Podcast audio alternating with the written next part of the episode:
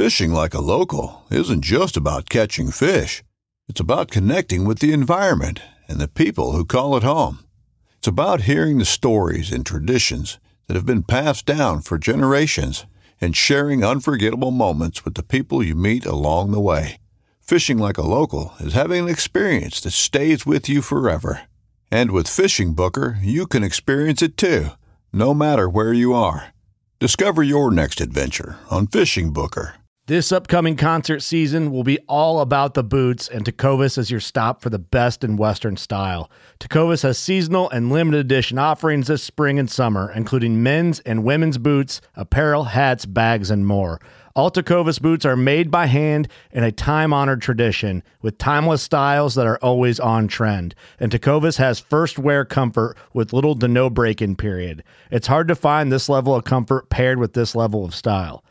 Stop by your local Tecova store, have a complimentary drink or two, that's WCB style, and shop new styles. The smell of fresh leather and friendly staff are at your service. Many stores even have leather custom branding to make your boots truly personalized. And with regular live music and events, there's no in store experience like it. If you can't make it into a store, just visit tecovas.com. That's T E C O V A S.com.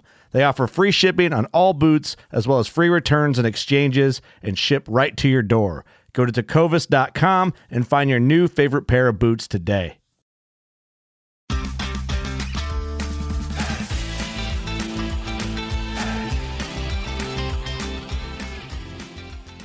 Hello and welcome to the Publicly Challenged Podcast. I'm your host, Luke Oswald, and I hope you join me on my quest for knowledge to become a better public land hunter, angler, and forager. Stick with this, and who knows, maybe we will learn something together.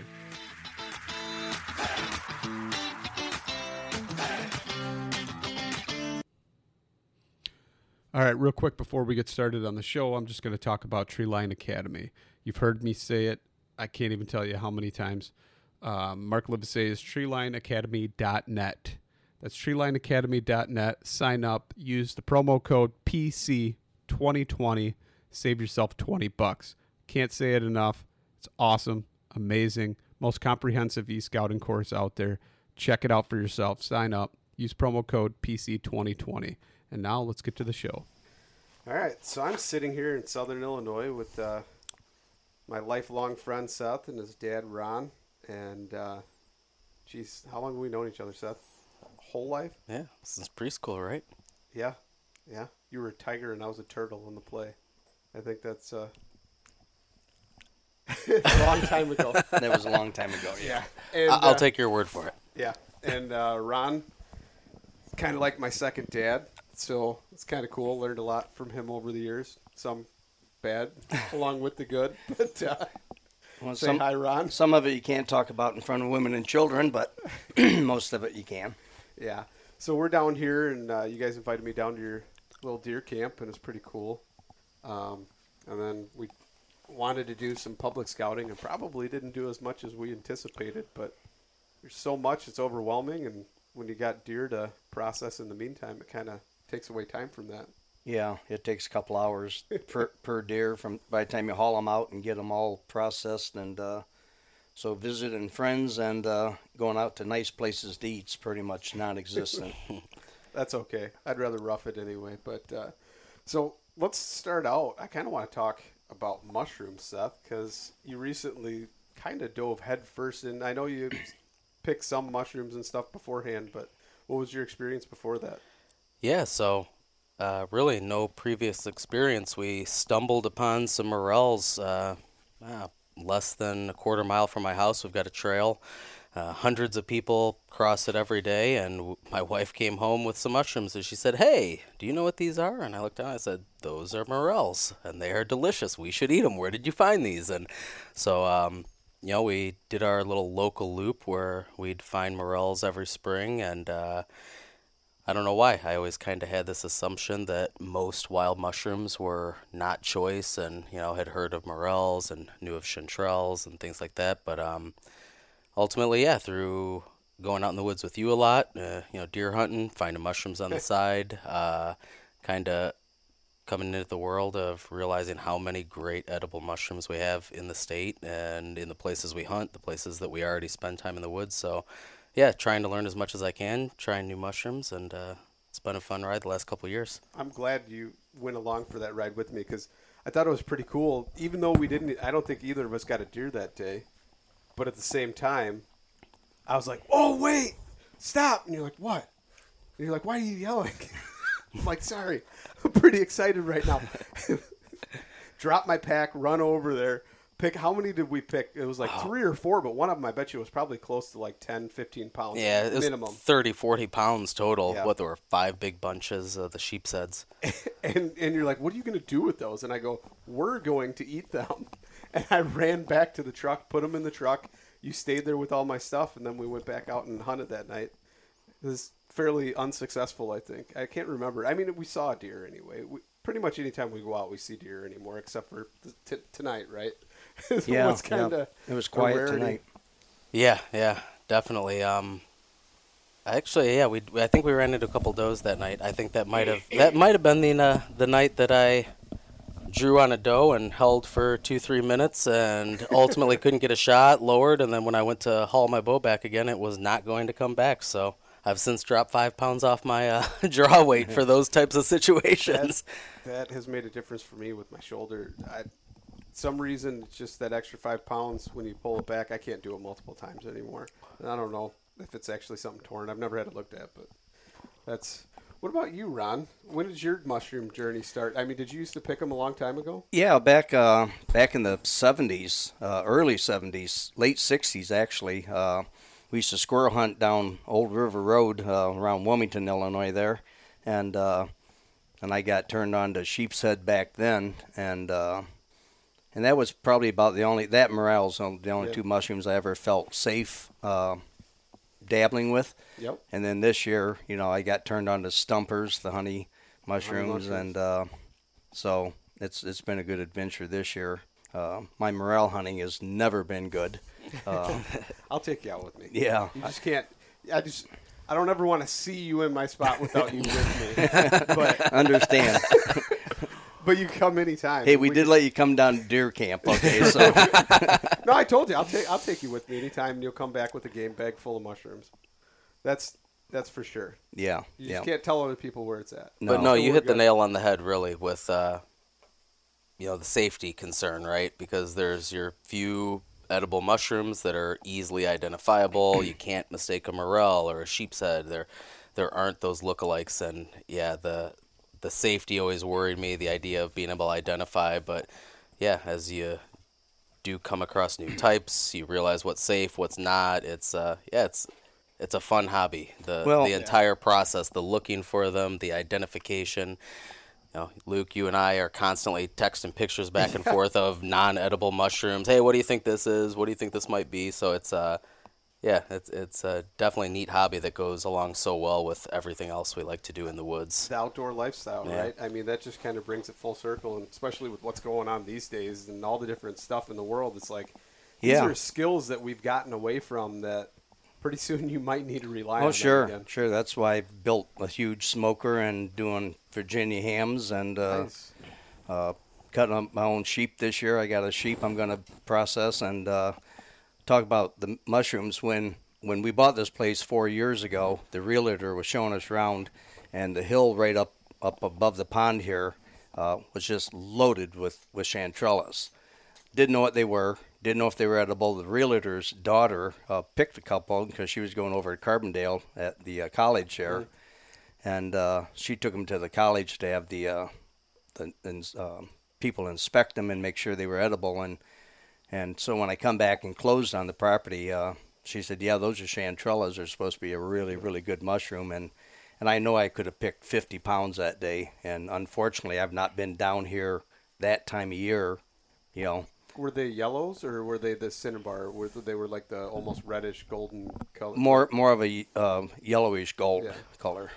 No, that's cool. That's definitely cool. That's uh, something I never knew what they were, and you and I, just even in our travels before, have come across them, and then we both at the same time started looking around, and we're like, "Those are chanterelles," and then It was just we were at the archery Yeah, club. We were at the archery it, club, and we were right. like, "Hey, those are chanterelles. I've never found them before, or we have, and we walked past them, but we just never ID'd Sure, them." yeah. And that's kind of like there's a book that I've got that's called the Safe Seven, and it's like the most seven most identifiable, unmistakable mushrooms. And that's a pretty good book if you guys have never. It's it's uh, Stan Tekiela is the guy that write that wrote that book, and so he talks about you know shaggy manes, old man of the woods, which is a bolete that has a weird looking, looks almost like a toasted marshmallow on the top because it's all cracked and white, and it's kind of neat to go through that. But at the same time, you know, you see all these other ones and you want to know what they are, and like you and I were looking, and you're like, is this a deadly galerina? Is this a, a destroying angel? You know, all these different things, and then and then uh, we were texting back and forth about I don't remember what it was you were saying. You were going back out looking, and I said, "Yeah, I've really wanted to find some shrimps." And you're like, "A shrimp?" And I was like, "Yeah, it's where it gets infected with a, a fungal parasite, and it becomes something else." And you're like, "Okay." Next thing I know, you come back with a whole handful of shrimps in a picture, and I'm like, "Oh man." Perfect timing. Well, because you told me about them, and I'm like, what is he talking about? Yeah. And I looked him up and I did my research. I'm like, oh, that's really interesting. And then not a week later, there got him out at the archery club, and there they are, all along the side of the Yeah. trail, picking wood blewits. And hey, look at that. There's some of those shrimps Luke's talking about. Yep. Little and they were jealous. delicious. Little jealous of that one. Well, they were delicious. Well, when I when I found the stumpers, I wasn't sure, so I took him over to uh, Mousy. Uh, he's an 83 year old guy that's been a woodsman all of his life, and uh, he wasn't home, so I left the mushrooms. I left two, and I said, "Are these edible?" And he said, "The one's a jack o' lantern." He said, "That's a chanterelle look-alike. Don't eat that one." Yep. And he said, "The other ones are stumpers." And uh, he said, "In fact, he said I'm at my friend's house picking stumpers as, you know, as we speak." When he called me back, and uh, so I went over to his house, and uh, guess what he's got out? The Coleman stove out in the garage, and he's cooking up stumpers so I can eat them. And uh, then we went in his backyard, and I picked about 20 pounds of them for him because he's getting decrepit and he, he can't he can't hardly walk, so he rides it around his property on a riding lawnmower with a cart on the back, and I was riding on the back cutting mushrooms and putting them in his cart for him. Nice. So Nice. it, it was a good trade. Yeah, so the jack o' lantern, like a lot of people confuse chicken of the woods with a jack o' lantern too, and that's something I, I just recently got on a Facebook like page where people I help people ID them and stuff, and I can't believe. Here's my thing: if somebody wants to know what a mushroom is, take good pictures of it. That's number one, right? Yeah. Take the underside of it, Yes. not just from a distance and a picture. And so that's I found that that's super helpful. And learn Like, how to do the spore check. spores is big. Yeah. So do you, when you do yours, you use a white sheet of paper or a black sheet of half paper. and half. Yeah, on, right? I'll use half white, half black, and I plop the mushroom over the top. That way, I can catch any dark colors, any light colors. You get a good view of what you're working with with that black and white contrast. Um, That's good. yeah, that's and, 'em, and, and I found that really useful, right? Because there's a lot of lookalikes that that is your defining factor between you know with the wood blewits. That was I. You look at a blue mushroom that's growing in the woods, a purplish blue mushroom. It's like, ooh, I don't know. That doesn't look like I should be able to eat it. And then ultimately, you realize that if you you check off the identifying factors, you know, the appearance and the spore print and where you found it growing.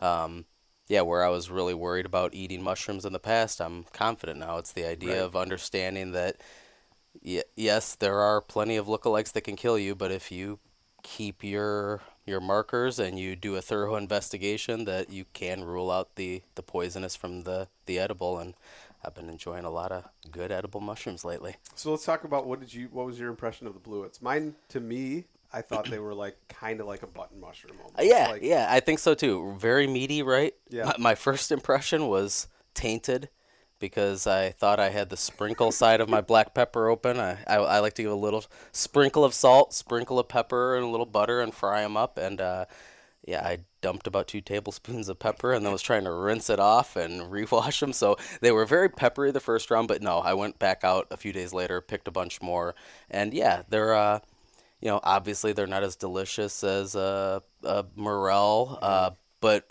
I think they're as good as any store bought button mushroom I've eaten, and you know, Yeah. very meaty, filling. Um, yeah, I, th- I think they're they're good. I've I've not found an edible mushroom in the wild that I think is inferior to a store bought mushroom in any way. That's The one that I might think probably is is a slippery jack.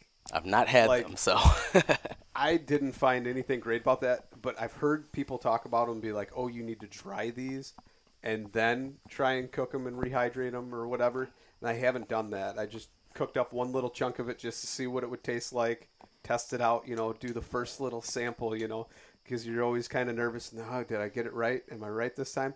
And then I picked some chicken fats the other day, but I never ended up cooking them. Ended up getting busy and never getting around to it. But Some, Yeah. Something kind of interesting, Luke, is uh, we have a friend, uh, High Knob, uh, which is just north of here. It's real famous for horseback riding in Shawnee National Forest. And uh, our friend Anthony puts on a, a mule ride. And uh, there's usually between five and 700 mules that gather at High Knob. And, you know, we ride Shawnee. and uh, that's always in the springtime. And guys come back with saddlebags full of morels and and they're they they sell them. Um, We we we've had a couple of kids in our club that come up with some problems. I'll just say, and uh, so we do fundraisers for them, and uh, they sold about forty pounds of morels and made almost about forty bucks a pound, roughly. Yeah, right. Yeah. well, being a benefit, they got, got almost a thousand dollars for these mushrooms because Wow. people overpaid just because it was you know the, for the cost. But uh, yeah, it's amazing to see these guys come back with 10, 15 pounds of morels, saddlebags just full of them, That's yeah. and uh, That's like we have like almost a distinct season here in Illinois and in the Midwest in general. But what's crazy is like you go out to places like Colorado, Idaho, and stuff like that. Lower elevations get them first, and you can just pretty much follow the weather up, and you can go all the way up to you know 12,000, 14,000 feet. Not maybe not 14, but like all the way up to 12,000 feet, and still find morels pretty much your whole summer because of the whole elevation change Yeah. and, and the weather.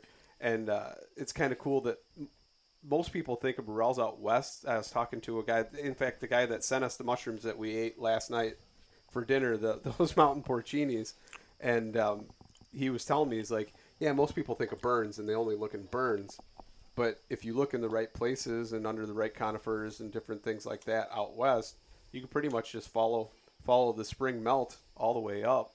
Yeah, And- like we were just can- talking about the other day with the, the weather patterns in the mountains and how you can go from the rain to the snow to the sunny weather above the mountain Above or the above the clouds. clouds. Yeah, exactly. in the same day. Yeah. No, that's pretty cool.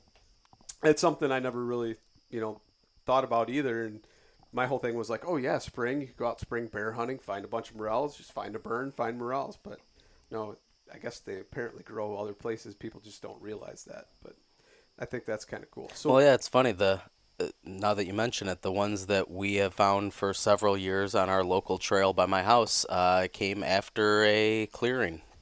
This is a trail that's been there for I don't know, hundred years or so, and it's paved. Bikers, runners come up and down it, and it's the old railroad beds. yeah, Yeah. everything was getting overgrown over this trail, and they came in with some machines and tore out all of the young trees along the trail, cleared everything out, opened it up a little bit, and it was two years later. Mushrooms started popping up all around, right in that strip where they had cleared a six or seven foot section of small trees, and yeah, you know, a bunch of elms, obviously, and uh, we've got about a half mile section where they popped up after that. So what I never realized when I first got into mushroom hunting was that it's not just elm trees or tulip trees like the Yeah. poplar trees around here. That's all I thought it was was like poplars and elms. And then what was weird was all of a sudden I started seeing them pop up in my yard. And I removed a black oak tree and had the stump ground. And about two years later, they popped up. And I'm like, what the heck?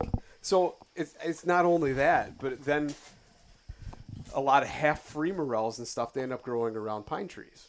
And I had no idea. And my buddy's like, no, I'm finding them. I'm like, where are you finding them at your house? All you have is pine trees. And he's like, no, I'm finding them in the pine trees. And then I started doing some research, and the more you read about it, the more you find out it's not just, you know, the mycelium isn't just having a mycorrhizal relationship with just that tree. There's other ones that they have relationships with.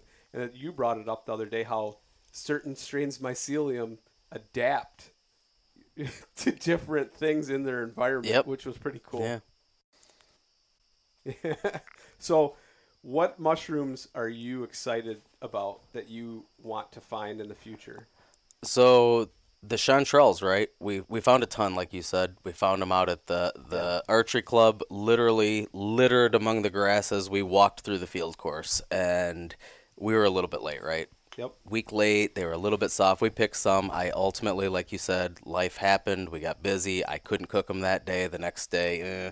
and that's kind of the the gotcha of mushroom hunting, right? It's how long are they going to stay good after you get a chance to find them before you need to cook them. And unfortunately, I've watched some go to waste. Um, the chanterelles that we found, they weren't great when we found them, and by the time I was ready to cook them, they weren't fit to be cooked. So Kind of like those shrimps Um, in your fridge. yeah, so I mean, I, I'm eyeballing. Yeah, exactly. Yeah, yeah. Uh, I, I told Luke before we came down here, I, I had found those shrimps. We cooked them up last weekend, and they were absolutely delicious.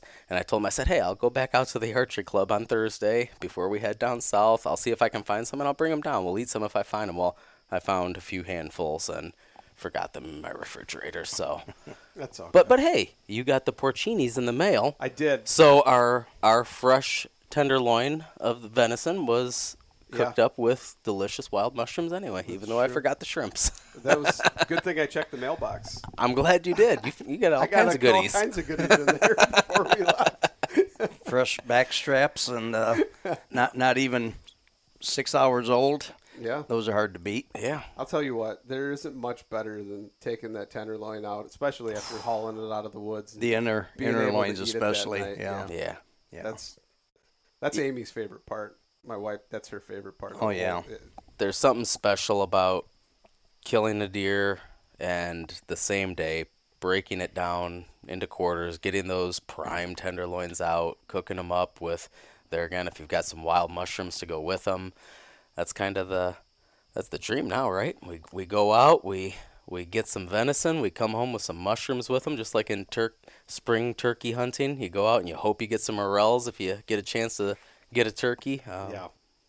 yeah, it's it is, and you you pointed out the the skills that have kind of fallen by the wayside, the foraging and the hunting, and these are the things that I think ultimately are going to become a lot more important in the future. And Yeah. uh, I do feel like we are privileged in the situation we're in to have people to have taught us all of these skills and to be in that world and to ultimately, you know, with beef being six, seven, eight dollars a pound, with inflation going through the roof, the idea that we can go out into the wild and get what we need to survive is uh, kind of a driving factor behind all of my hobbies right now. Yeah. Yeah. Yeah. I just I got into cold smoking a couple years ago, which I'd never done. I've always smoked, you know, jerky and all kinds of stuff, but um, built a, a really nice cold smoker, and uh, I probably smoked 75 to 100 pounds of cheese for people. that's awesome. And uh, people never had, you know, a lot of people's never had smoked cheese. And takes- uh, how long do you do you let it rest? A couple months or the like, cheese. Yeah. It's yeah. It's after you smoke it, it's best to let it go at least six or eight weeks. Mm-hmm. It seems like it absorbs some of that that harshness of the smoke on the outside. Yeah. It it absorbs it into it.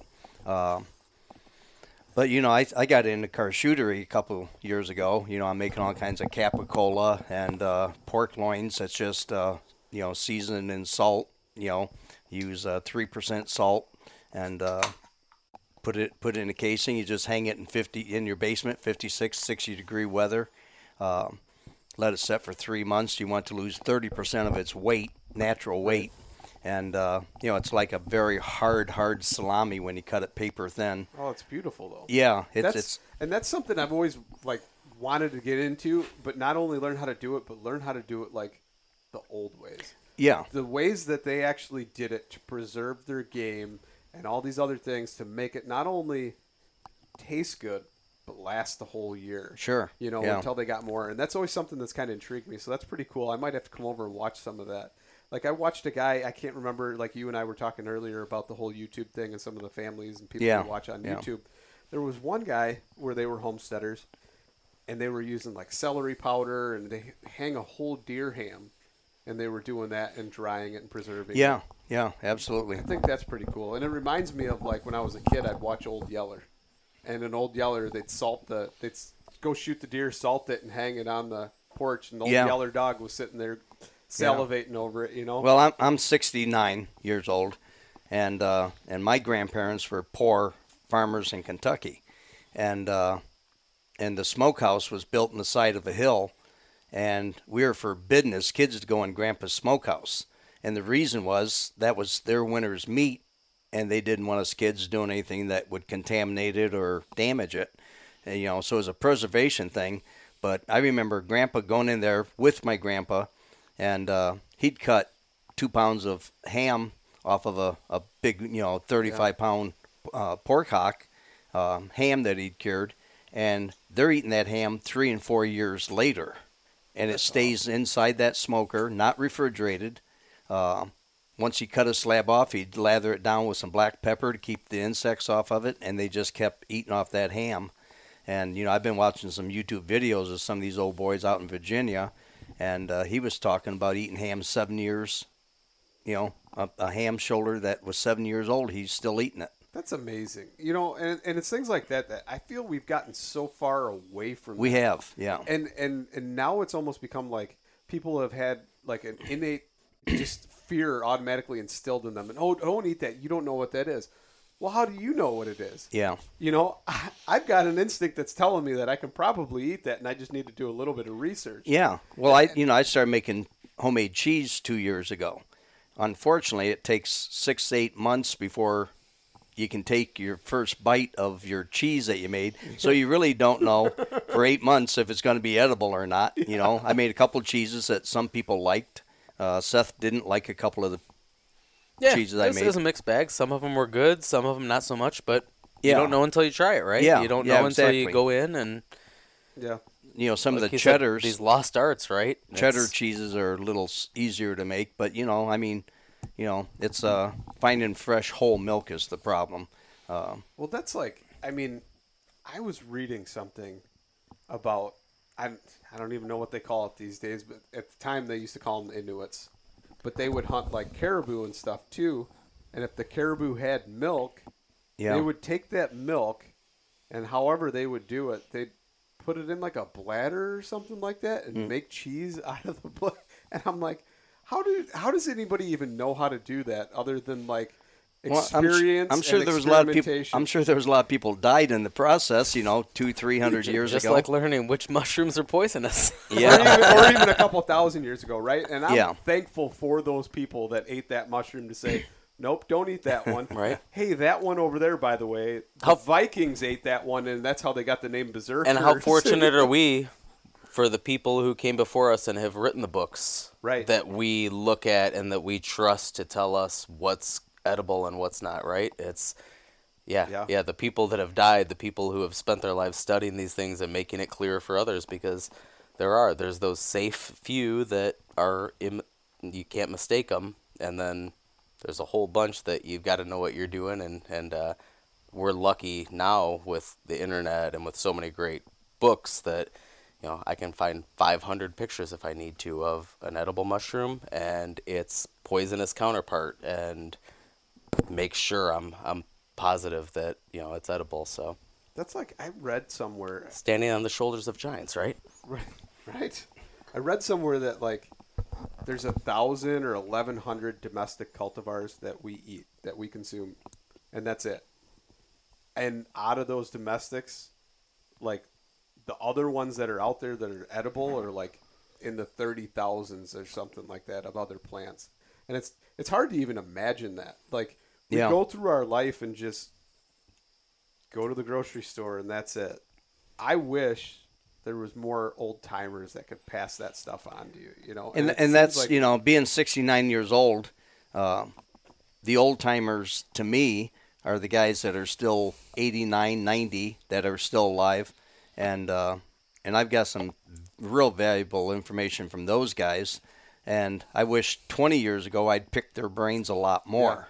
Uh, you know, it's not till I got older that I started liking to do things the old-fashioned way, and you know, uh, it's a lot of work. You know, you know, it is a lot of work, but in the end, I feel anything that you have that's worthwhile is work. yeah, getting that deer, what makes the experience great is you busted your ass dragging it out, right? Oh yeah. And then taking painstaking in the rain, you were breaking it down, and then we put it in the game bags and in the cooler. All of that makes it so much more worth it when you cook that first steak Yeah. at home. I love mushrooms. I love red meat. I'll buy them from the store and I'll enjoy them from the store or from whatever restaurant's selling them. There is an entirely different level of appreciation for something when you find it, whether it be a mushroom, you find it, you identify it, you make sure it's edible, you clean it, you cook it, you eat it. You go out into the woods, you find that deer, you kill it. Because bottom line, you're eating meat. Someone is taking that life, and someone's processing that meat. And like you said before, you don't see that happen. You don't know what's happening. The idea that you take that life and you process that meat, there's a there's a whole other level of appreciation for every bite you eat, and really m- makes you thankful for what we have, right? And, Yeah. and that every time I bite into a chunk of venison, whether it be a taco or a delicious tenderloin like last night, it there's that level of appreciation for what we have and the skills that we've been taught and the whole process. It's uh, it, yeah, it's special to me. It's it's so much more than just food, right? At that point, it's the process. That and like, I like the way I trim my roasts. You know what I mean? I am meticulous. I take care. Anytime I've ever taken any game to a processor, it comes back with hair on it. There's chunks of bone in it. There's still cartilage or whatever on it that I didn't want. And and I've never had it from anywhere where they trimmed it the way I wanted it. No, no, I think we're, you know, that's like blue skin. I am so meticulous about Yeah. get even for my ground venison.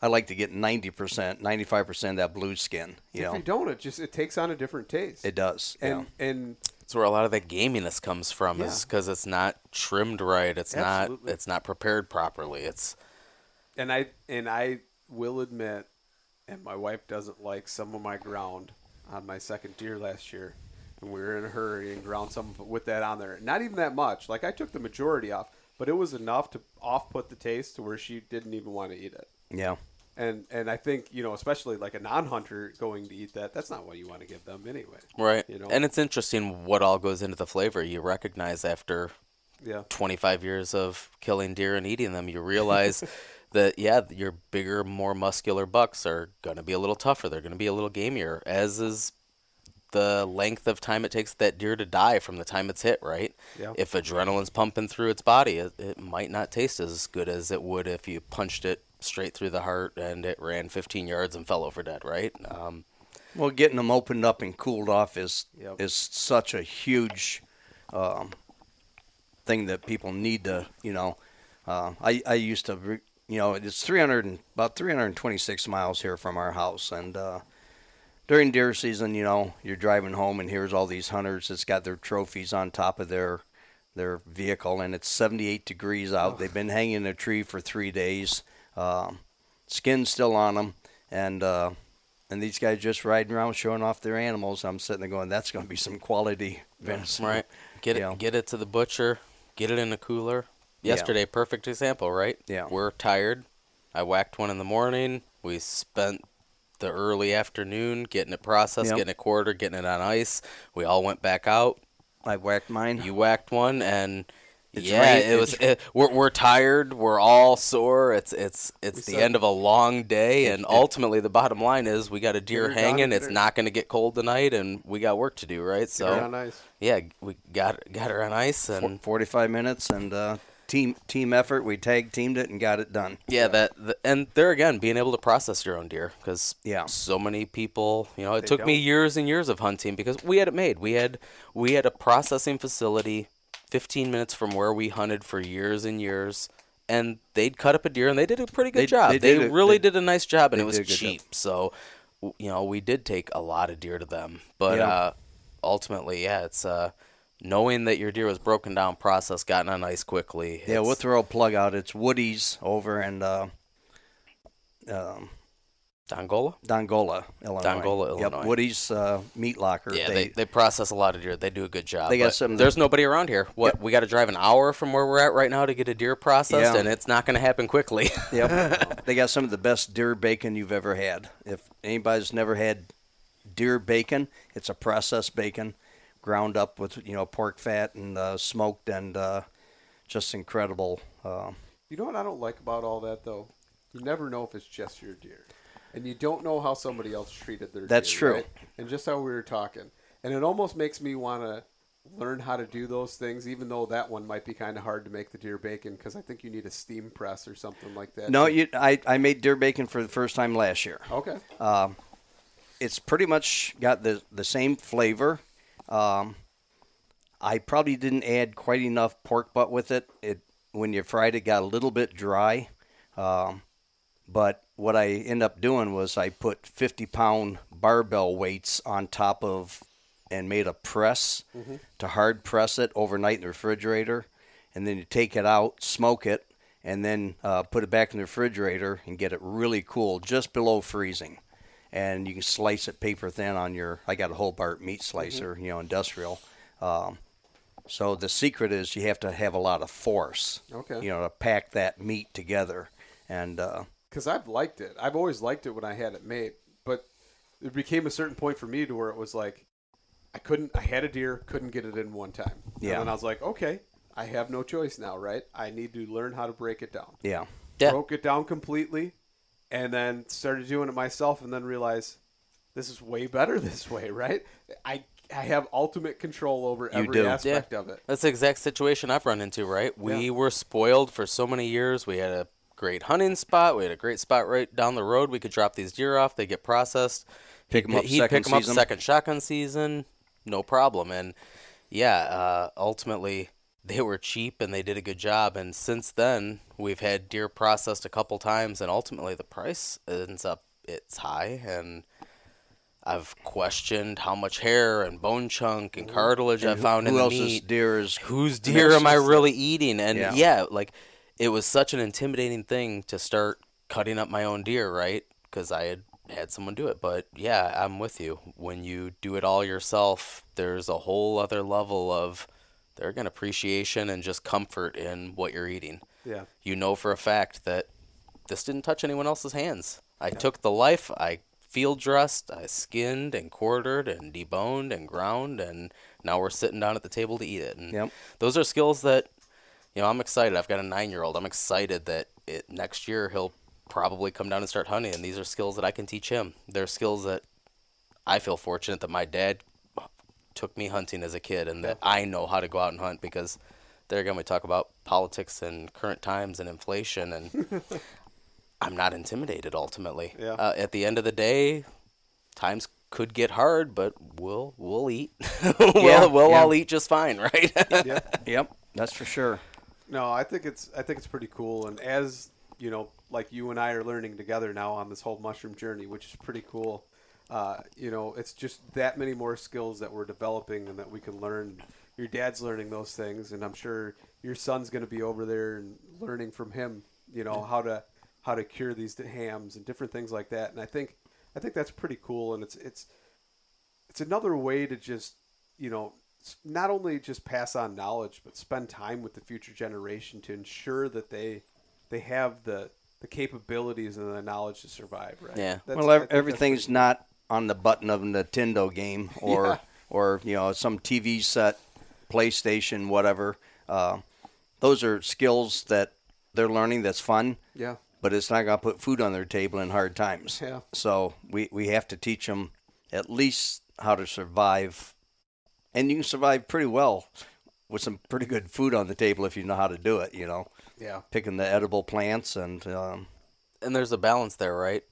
Finding our way through modern life and you know our kids go to schools and we have jobs in corporate America and it's finding this balance between living in that world while also honing and keeping sharp the skills that we already have and learning new skills that could help us because yeah none of none of those things keep you alive the, No. the, the internet is not keeping us alive the bottom line if and, and when the grocery stores are all empty shelves, there's going to be a lot of people that have not a clue Yeah. where their next meal is going to come from. consider myself very fortunate that I have a lot of people in my life like you guys that I'm not the only one out there with this mentality, right? I mean, because the it is it's uh the community, the hunting community, the foraging community. It's we're a small percentage of the overall population, but really, I think it's so important that my kids learn this. You know, Yeah. I, I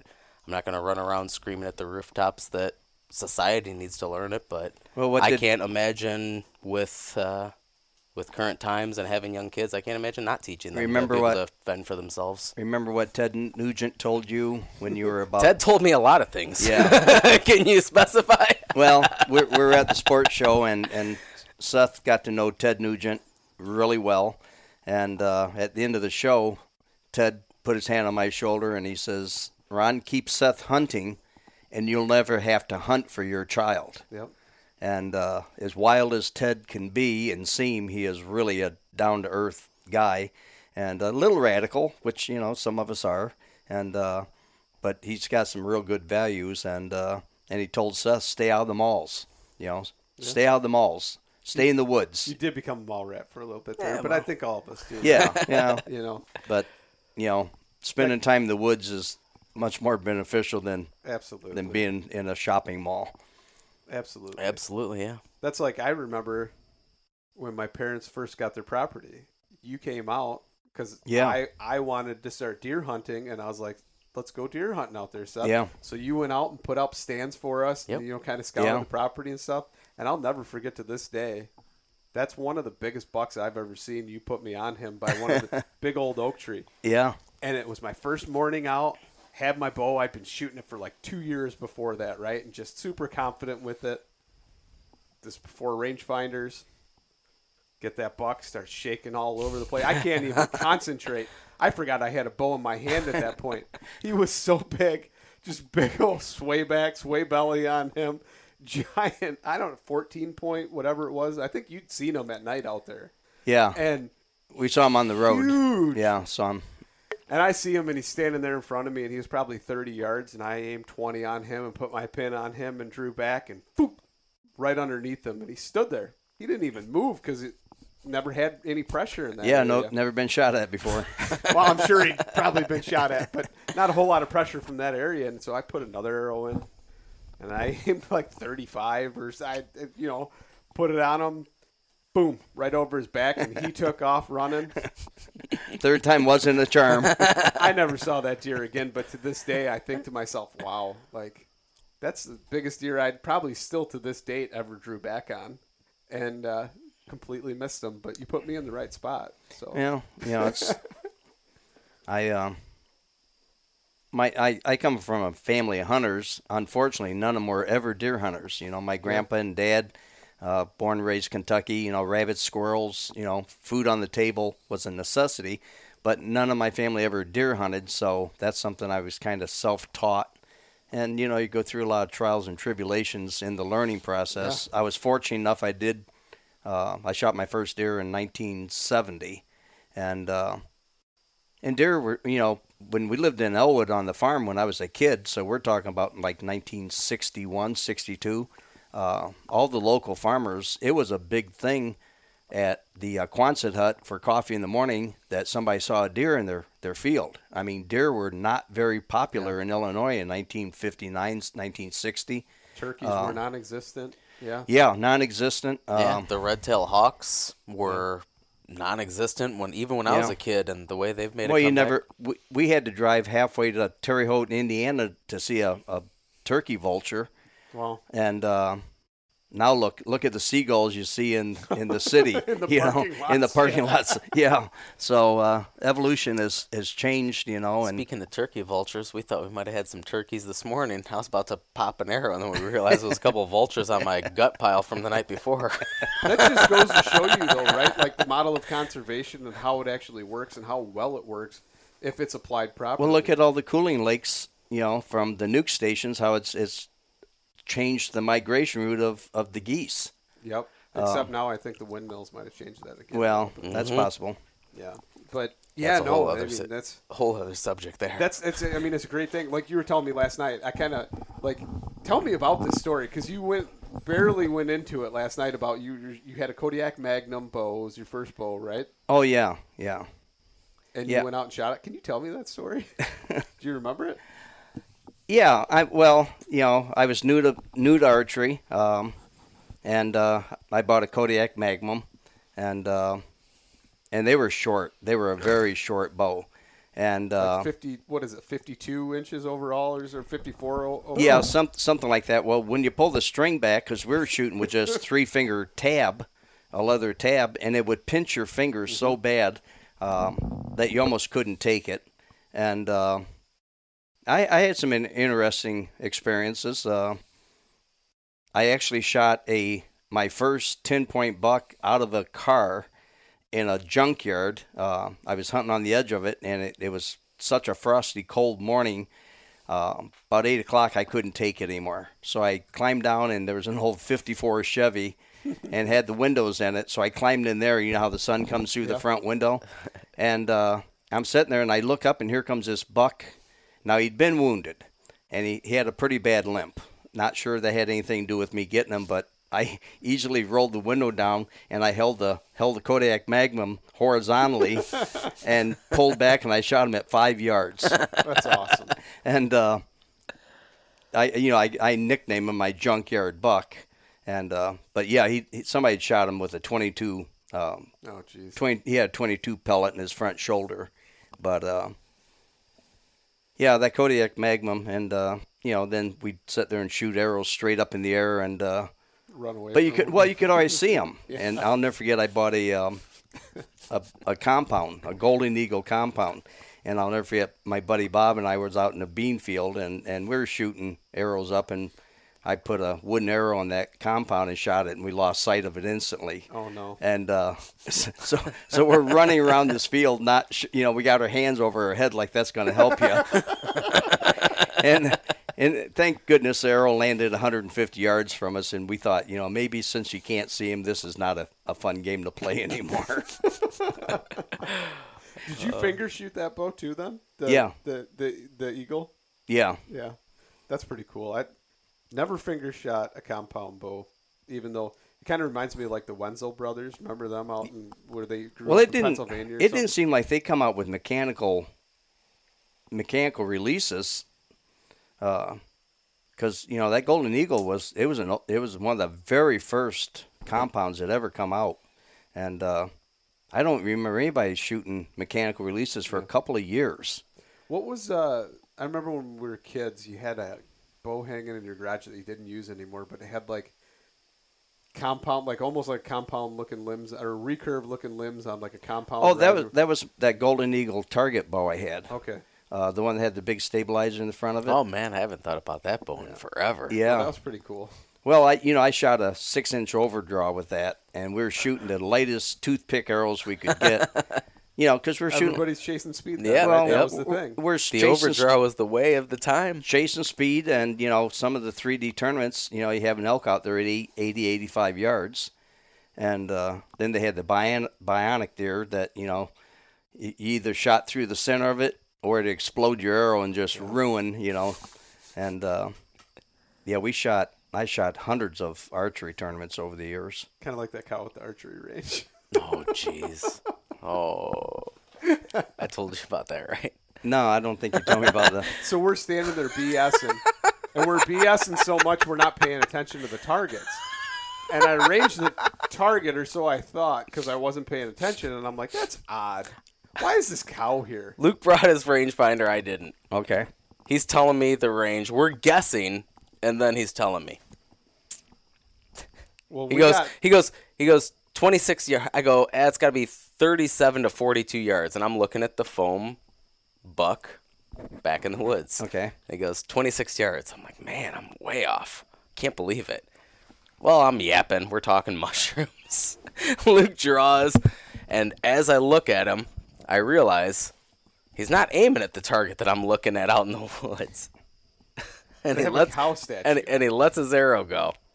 And I knew instantly what had happened because I almost did it a week before walking the field course. They got a concrete cow sitting out in the middle of the field course. No, no. and he had, he arranged the cow, and I'm think I'm looking at the deer, and we're still talking. I'm thinking in my head, I'm thinking, man, that can't be that close. There's no way that's 26 yards. And right as I'm getting ready to tell him, you're not aiming at the target, he lets it go, and I realize, boom, boom, his arrow just explodes. Explodes. a- Oh, uh, yeah. a dust of concrete Well, goes through the air. The aluminum insert exploded. The arrow itself didn't explode. It actually held together pretty well. It just smushed yeah, that in it a little smashed bit. it in. But I could that the aluminum insert in there just exploded, and I'm going.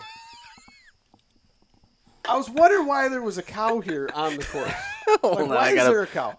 I got a picture of it. But there is marks. Apparently, a lot of other people shoot that too. Oh, I'm- I'm- Oh, at I'm least. sure. So here's the thing. I wish I would have realized because I would have told him.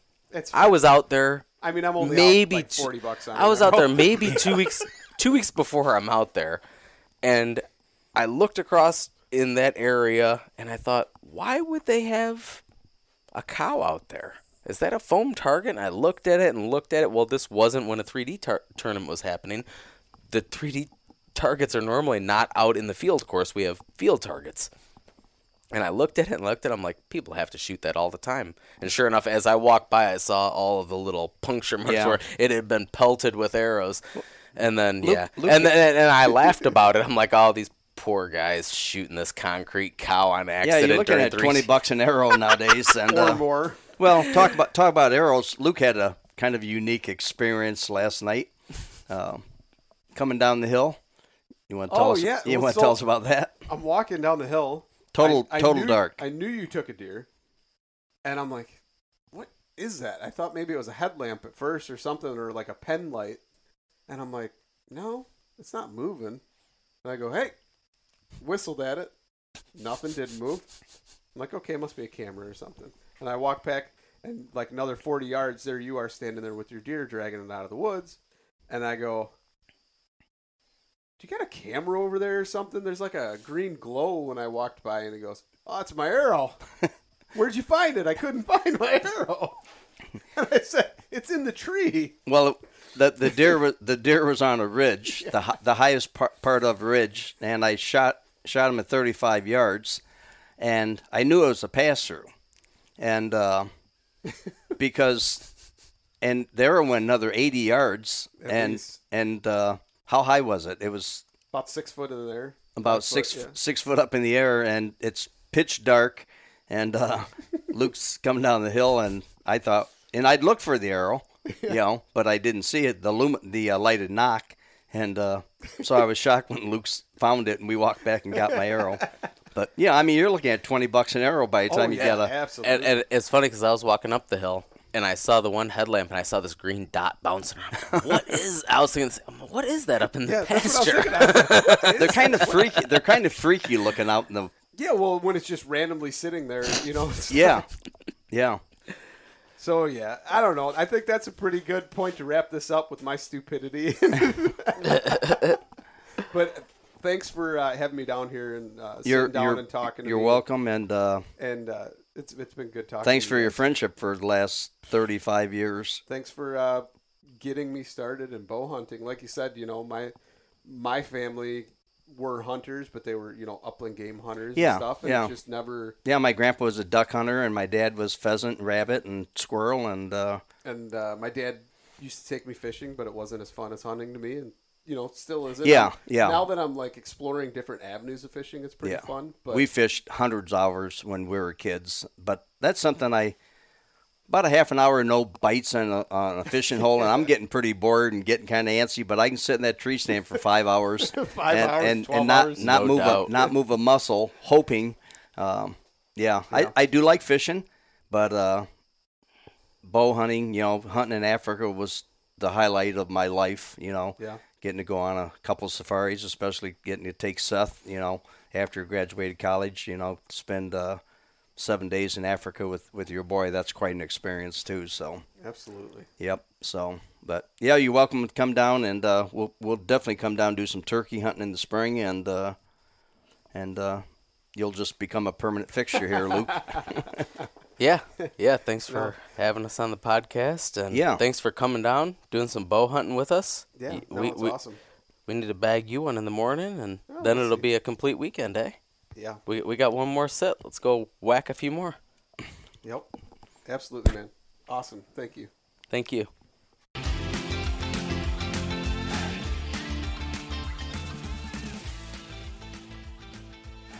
And once again, thank you so much for listening to the Publicly Challenged podcast. I hope you enjoyed the show, and if you did, please subscribe on whatever platform it is you're listening to. Also, if you could leave a review, that would help us out.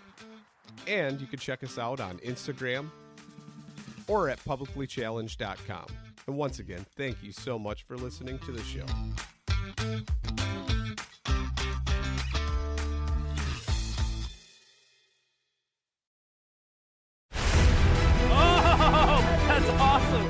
Thursdays with Saltwater Experience, brought to you by Golden Boat Lifts. Every Thursday night from 7 to 10 p.m. Eastern on Waypoint TV, the destination for outdoor entertainment.